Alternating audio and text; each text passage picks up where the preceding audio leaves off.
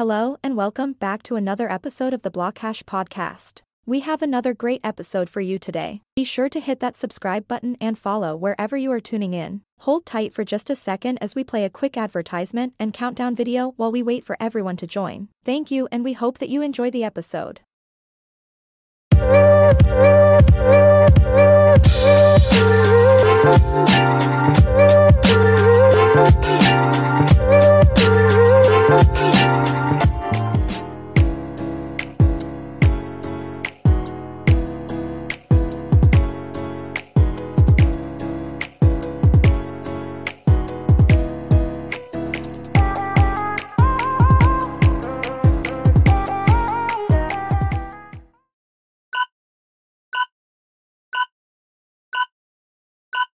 What's up, guys? Welcome back to another episode of Blockhash Exploring the Blockchain, episode 326. Today we have Matthew Liu, the CSO of SynFutures, here on the podcast today to chat with us. Matt, how you doing today, man? Very good. Thank you, Brandon. Yeah, how are you? Doing well. Doing well myself. Thank you for asking. Um, before we get started, would love to learn a bit more about yourself as well. Uh, you mentioned before we started that you're in Singapore, you're on your way to Hong Kong um, but would also love to know you know a bit about your background too. How did you kind of wind up in this space? Uh, so, what's your story? Sure. Thanks, Brandon. Um, hi, uh, everyone. Uh, my name is Matt. I'm the CSO at SynFutures. Um, well, actually, um, I, I, I, started my career more than 10 years ago as a trader in a bulge bracket bank, and then moved around the world to work for a couple of different companies to help manage their FX uh, rates and other rates risks at the same time as funding. Um, and then uh, when blockchain became uh, a, a hot, I would say, business sector, um, in, in, my previous employer, um, in a fintech company, we started a blockchain business. So I was leading um, the cross-border trade finance business uh, there, uh, but mostly with enterprise blockchain as the infrastructure. Now, uh, late 2020, early 2021, this is um, this is when I got you know together with Rachel, Ejo, the, the other two co-founders, um, and we realized the true power of blockchain lies in decentralized finance. And so we decided to use our past experience and expertise to build on-chain derivatives um, hence, uh, we have SynFutures. Oh, by the way, I forgot to mention, I bought my first Bitcoin in 2013. Nice, um, way back. Yeah, way back. Well, I sold it in 2014. Ah, made man, a, that, made a little fortune. That's killer. made a little fortune at that time. Uh, compared to today, I mean, that is very little. yes. Oh man, you got to be kicking yourself, huh? I know. Yeah, I, have I've been there. I invested in crypto around that time as well. I'd say 2013 or 2014 for like the very first time.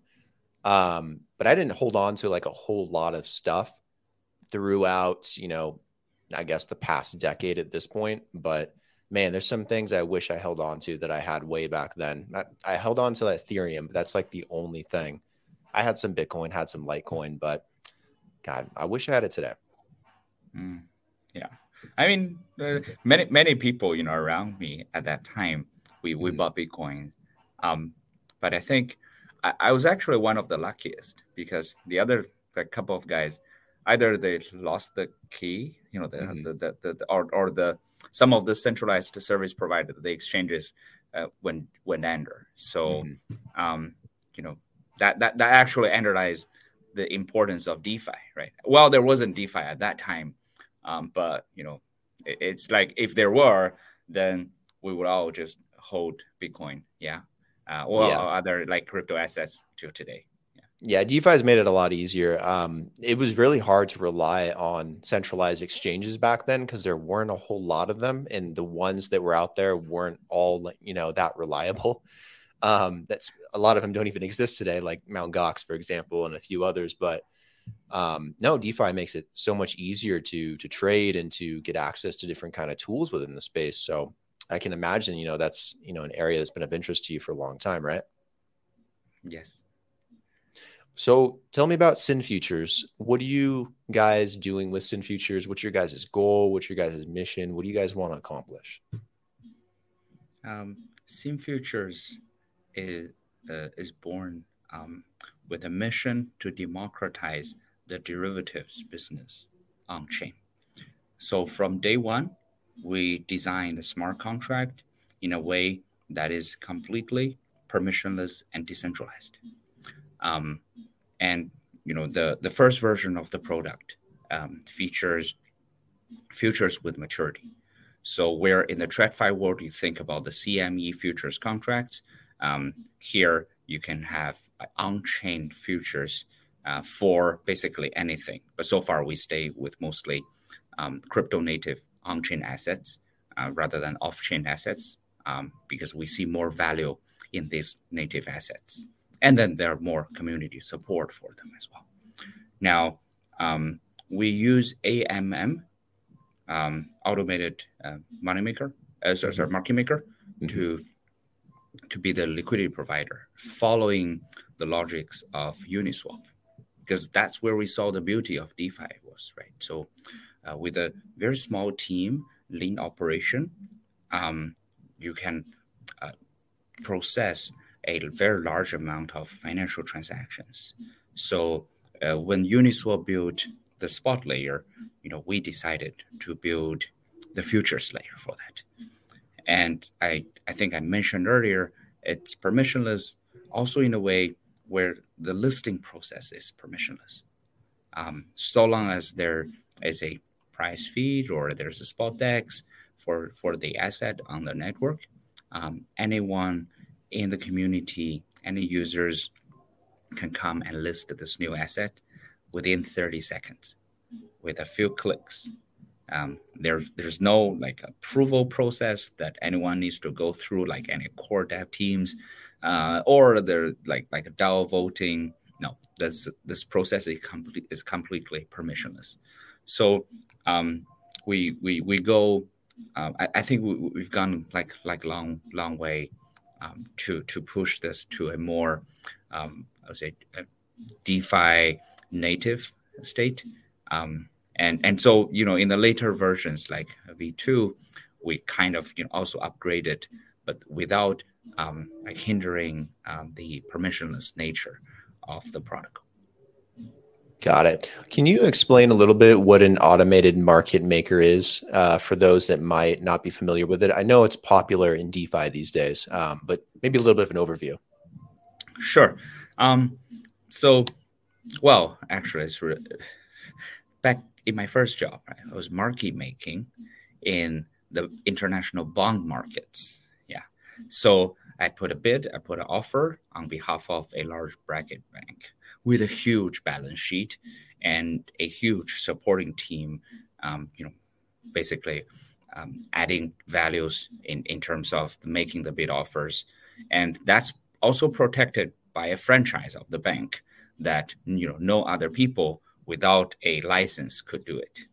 Now, that of course has uh, you know a lot of good value in the TradFi world, but when it comes to DeFi world, because there's so many different assets. There's huge variety um, and abundance of new assets, made it impossible for centralized market makers to do market making in every market for every asset, and therefore, um, you know, back you know before the DeFi summer, uh, Uniswap invented the first AMM automated market makers, as simple, as beautiful as uh, you know, just x multiplied by y equals to a constant k.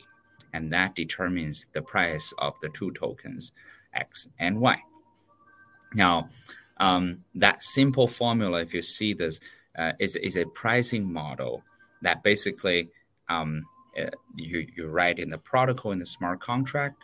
Then, um, in, in TradFi terms, um, the LPs can uh, you know, lend their balance sheet to this protocol, and the traders, the users can on the other side interact with this balance sheet to do spot transactions or futures transactions, and at the same time generate the fee, uh, which would feed back to the LP. So that's basically why it is called automated market maker because there, there's a formula there, very simple formula, and the pricing are done according to this very simple and beautiful formula. Um, transactions are then matched on, on two sides. Very nice. Good explanation too.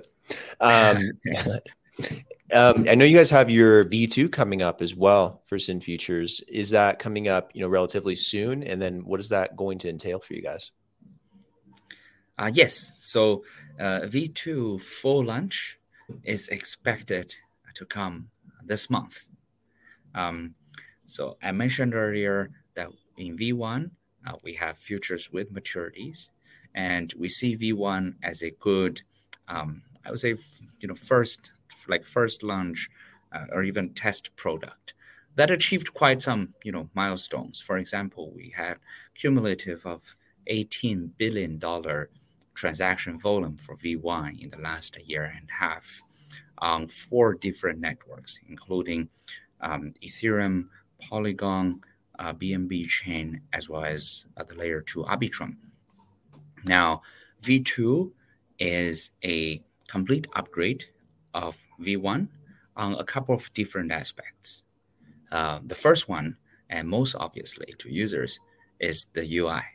Um, we want to make this as simple as possible and as intuitive as possible. Um, when we build the UI, um, our view is to build this for the future users. As we see, you know, in the next three to five years, the users of DeFi are going to grow tenfold, hundredfold. Now, these users uh, may not be as degen as some of the core team members are, but they will become the majority of the on-chain world in a couple of years. And so we are building towards them. Yeah, we're building for them. And the second one uh, is that we um, also introduced perpetual futures um, in addition to um, the futures with maturities. So now for every asset pair, um, there there are the futures with maturity, and there are also um, the perpetual futures, which is I would say more appealing to uh, smaller users that we saw. Um, the third upgrade, of course, we upgraded the AMM model um, to make to ba- basically make it safer for the LPs in terms of um, you know when, when it comes to um, market volatility. Um, so they, they actually have less um, uh, impermanent loss. Um, now, so that that's basically the upgrades of V2. And now we are in the process, of course, to migrate some of the users and LPs from V1 to V2. Um, so that's expected to complete uh, this month, you know, together with a full launch. Nice. It's exciting, man. So you guys are growing and expanding uh, pretty quickly, huh? Uh, yes. So we're a small team. Uh, we keep building, and we have a um, you know a long list of new products to launch in the next actually couple of years um, to go um, keep building um, in this market. Um, well, yeah, that that's that's that's our idea because look, with, with our past experience in the TradFi world, um, as well as in fintech and CeFi, we realize once we devote ourselves in DeFi, we want to be here, uh, you know, in, in in the long term. So so that's why anything we build, this will not be a like hit and run project or um, you know like a six month walk away thing. Um, we want to build one thing and upgrade it and upgrade it. Sometimes you know kind of revolutionize our own ideas and uh, build the next generation platform uh, for derivatives. So yeah, um, that's good, man. We're gonna stay. You, we're gonna stay. excellent. Um, you also mentioned as one of your products uh, something called NFT futures as well. Is how does how does that work? Does that in, involve NFTs in like futures trading in some kind of way, or is this something different? Mm. Um, so NFT futures, or in short, we call it NFTures. Um, that, that's the name um, is a, a, new product that we launched last month. Um, still in closed alpha, we have just opened the second batch of whitelist users. Now, what this does, um, is to make your expression of your like or dislike of NFT um, to be backed with, um, you know, backed with your token. I express your idea and then put put money behind your idea. Now, and when it comes to like and dislike, we made it um, as simple as using Tinder. You click like or dislike or swipe left and right, um, and that would turn into a trade on chain. Of course, you know through the approval process and everything. Um, but we want to make this as simple and as fun as possible. Um, so yeah, um, we, we the, well the underlying mechanism um, is uh, is also simple because you know we, we have a smart contract um, in the crypto future product um, that basically can can can can trade on anything so long as there's a price feed or uh, ERC20 pools. Um, so then we we start to partner with a couple of NFT fractionalization projects that already have a ERC20 pool for the fractionalized NFTs. Usually, it's a it's a, it's a package of floor uh, NFTs from the blue chip projects, right? So, so then we can. So again, that, that's the beauty. Another beauty of DeFi, um, in in the Lego mode, right? So we can like link together, and use that ERC20 pool as the underlying to support this futures trading.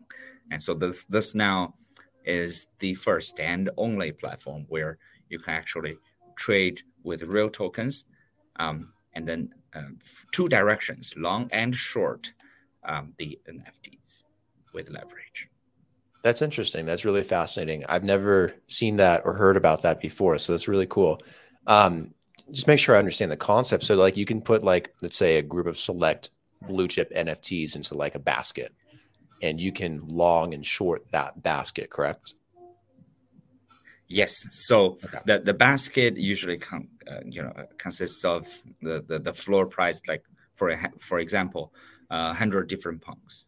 Mm-hmm. Yeah, and usually that is tracking the floor price of punk, and then there is a uh, spot spot DEX pool for this liquidity. Mm-hmm. Um, then you know, in, uh, in, in, on the future layer, then we, we trade that. You know, we trade futures for that. That's really cool. Have you guys, you know, studying that, noticed any trends potentially in the NFT market um, where maybe the floor price has changed significantly up or down in the last, you know, year or so? You know, as you're building out this product, I mean, it's got to be interesting to kind of track some of those things. Uh, yeah, actually, that, that's a very good point.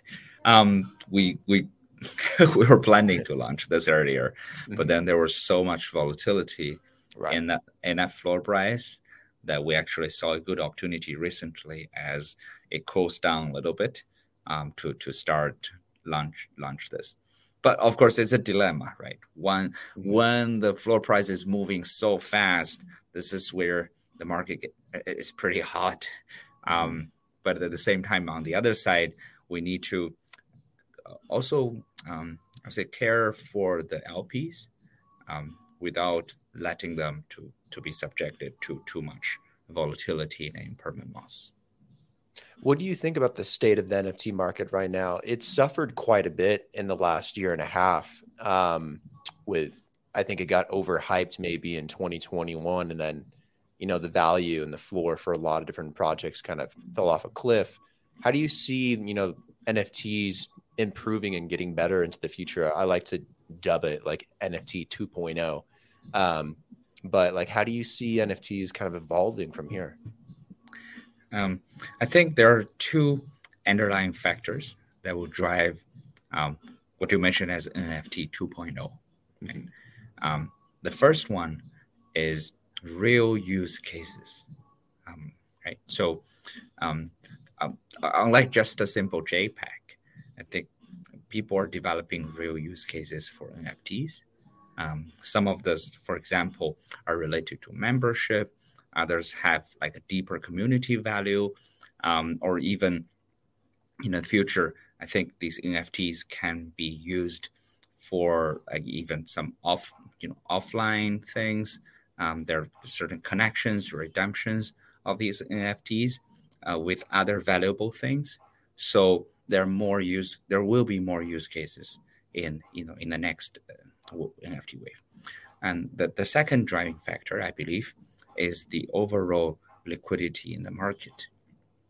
Right. So um, back two years ago, we were wishing that oh, hopefully crypto can be accepted as a mainstream asset class. I think we've got that already, right? Mm-hmm. So there was so much institutional money came in, and of course some of them went out. Now, um, if you look at you know all these assets from um, you know an asset spectrum perspective, right? So from on, on one side of the spectrum, there are like very safe assets like fixed income, treasury bonds. Then in the middle, you have the equities. On the right hand, maybe you know some like tech stock, and then further right uh, will be crypto assets, right? And if you look deeper in that, the subcategories will be um, like some ERC20, and then on the on the on the on the right on the most right the right side is NFT. Right? So that's why the second factor will be overall liquidity in the market. Um, once there, there are more liquidity, naturally more will flow to the right side of that spectrum, and NFT will definitely have um, you know another uh, you know bull market. Yeah, absolutely. I think it's around the corner. It'll come, I think, sooner than people realize. But yeah, there's this need for um, more tangible value or value add to an NFT other than it just being a JPEG, like you mentioned.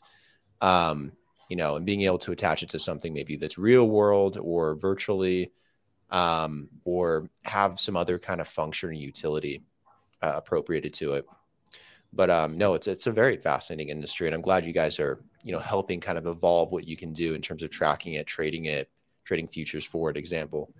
Um, I want to talk about as well because you mentioned you're in Singapore, you're going to Hong Kong. Given all the chaos and the regulations and the crackdown in places like the US, for example, there's been a lot of companies start to leave and look for other friendly jurisdictions and cities and countries uh, to continue growing and building. And Hong Kong recently has become more and more friendly to a lot of these companies, offering them a lot of opportunity to come and to build and to develop and innovate. And I know Singapore has also been like one of those places for a very long time. Uh, since you're there, since you're going to Hong Kong, just kind of wanted to get your thoughts while you're on the podcast of what these cities kind of feel like if you're in crypto. Like, how friendly is it? Uh, do you feel the benefits? Do you feel welcome? Uh, yes. Um, I, I think yes to both Hong Kong and Singapore, and yes to a lot of the cities uh, in Asia and of course Middle East. Um, you know, um, as my my experience so far has been, um, they're, they're you know very positive in terms of not only um, on the policy side there's some you know positive news, but also there are many new teams, uh, new entrepreneurs, um, you know, start building things um, maybe you know they, they, start in Hong Kong and they start in, in, in Singapore or, or Dubai. Um, so this um, is this means crypto uh, Web three. Um, the, these are global, right? By by its nature. Um, I think you mentioned about some regulatory headwinds.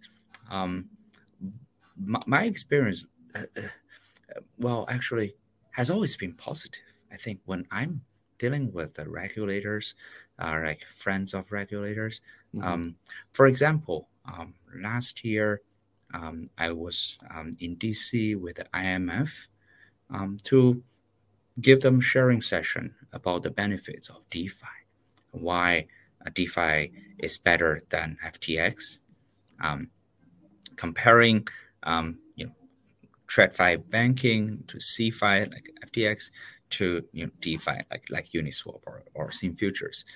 Um, and it was pretty well received internationally.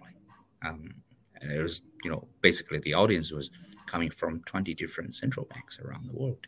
um, it, it, was pretty well received. I, I, have to say, a very friendly conversation, um, and the these regulators, international regulators, were eager to learn more about how the business world think about um, decentralized finance, about these applications um, that potentially can help them to to, to give directions uh, on, on, future policy making.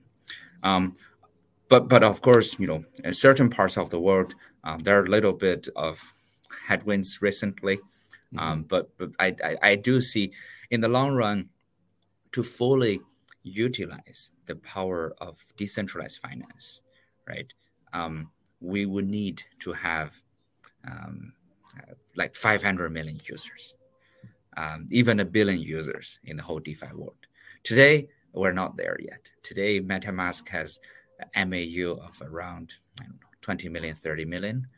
Um, a lot of you know some people control multiple accounts, so I would say only five five million, right? Mm-hmm. So we we we need to grow um, a hundredfold, and by that time, I'm, I'm I'm very sure there will be very practical solutions um, where the regulators and the industry people meet in the middle. Yeah, because look, if you ask me, hey, tomorrow um, if I can push my uh, project to 500 million people to use it, um, I, I can't sleep um, in the middle of the night because I am a little bit scared. Um, mm-hmm. we're talking about 500 million users, right? But one day we will be there. So that's why some comfort would also need to come um, from you know the regulators who protects the users uh, in their interest and at the same time guide the industry um, to have um, higher standard uh, while we upgrade the products. Um, so you know that, that that's my view. I think um, mm-hmm. e- eventually we'll come out of this you know period of headwinds and you know really come down um, together and meet somewhere in the middle for the benefit of the long-term development of DeFi. Yeah, and it happens in a lot of different other technologies as well. When they're innovating, you know, they're pushing the limits of what they can break, what they can do, what they can get away what, with, and then you have these regulators um, and agencies that are trying to make sure they comply, and they're pushing really hard, you know, to try and keep up with them at the same time because they're innovating faster than they know what to do about it. Like that's an everyday problem in blockchain. um, yes that so many things develop even within DeFi every single day. And I, I talk to so many different people, even on the podcast, and they come on, start talking about all these different things, X, Y, and Z. And I'm like, wait, what is that? I've never heard about that before. it, it, it's, I feel the same thing. I feel the same thing. Even yeah. I cannot catch up. You know, I, I mean, if I, I'd like to catch up, I wouldn't be able to sleep. And even if I don't sleep, I don't think I can. I know. I, I, I can't like I, I just accept that there's some things I'm not going to know right away, and then I'll figure it out in the future. But man, it's it's crazy to think about how fast this space innovates versus other niches in technology, from AI to IoT to the auto industry to robotics. You know, whatever you want to name. Um, they do not innovate as fast as blockchain, which is crazy. And on top of that, you have all these different ecosystems. You have the Ethereum ecosystem, and you have Cardano and Polkadot and Hedera and you name it. And all of them are developing in so many different ways. So there's no way to keep up with that stuff. But it's cool at the same time because um, so much is getting done so quickly, so many solutions, so many ideas. Um, it's a very rewarding, I think, industry to be a part of, and I'm sure you probably feel the same way. It's it's fun to to see all of this. Yes, very exciting journey, and I I, I truly enjoy this um, steep learning curve even after a couple of years. Still very steep, even steeper. Yep. Um, and you know, the, this is the, this is some I would say the best experience I've ever had working. You know, in, in after working in TradFi, fintech, um, mm-hmm. CeFi, you know, this blockchain and DeFi um, is the way to go. And and of course, the other beautiful part is people work in a decentralized mode. Mm-hmm. Um, you know, people work remotely and still can concentrate and uh, work efficiently. So that that's the beauty, right? So we don't need to like sit in the office and have a brainstorm session of three hours, then come up with um, close to nothing. You know, um, now it's like efficient calls, and then um, decision made. Then let's let's move forward. Really like it, and it's also mm-hmm. a way to tap into global talent pools.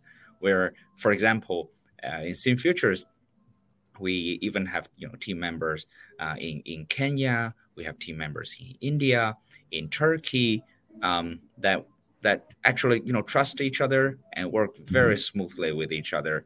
Um, we haven't seen like them actually in person, um, but I, I, think one day we will. Um, but before that, it's a very efficient organization. Um, this is yeah, that's really go. cool. That's really cool.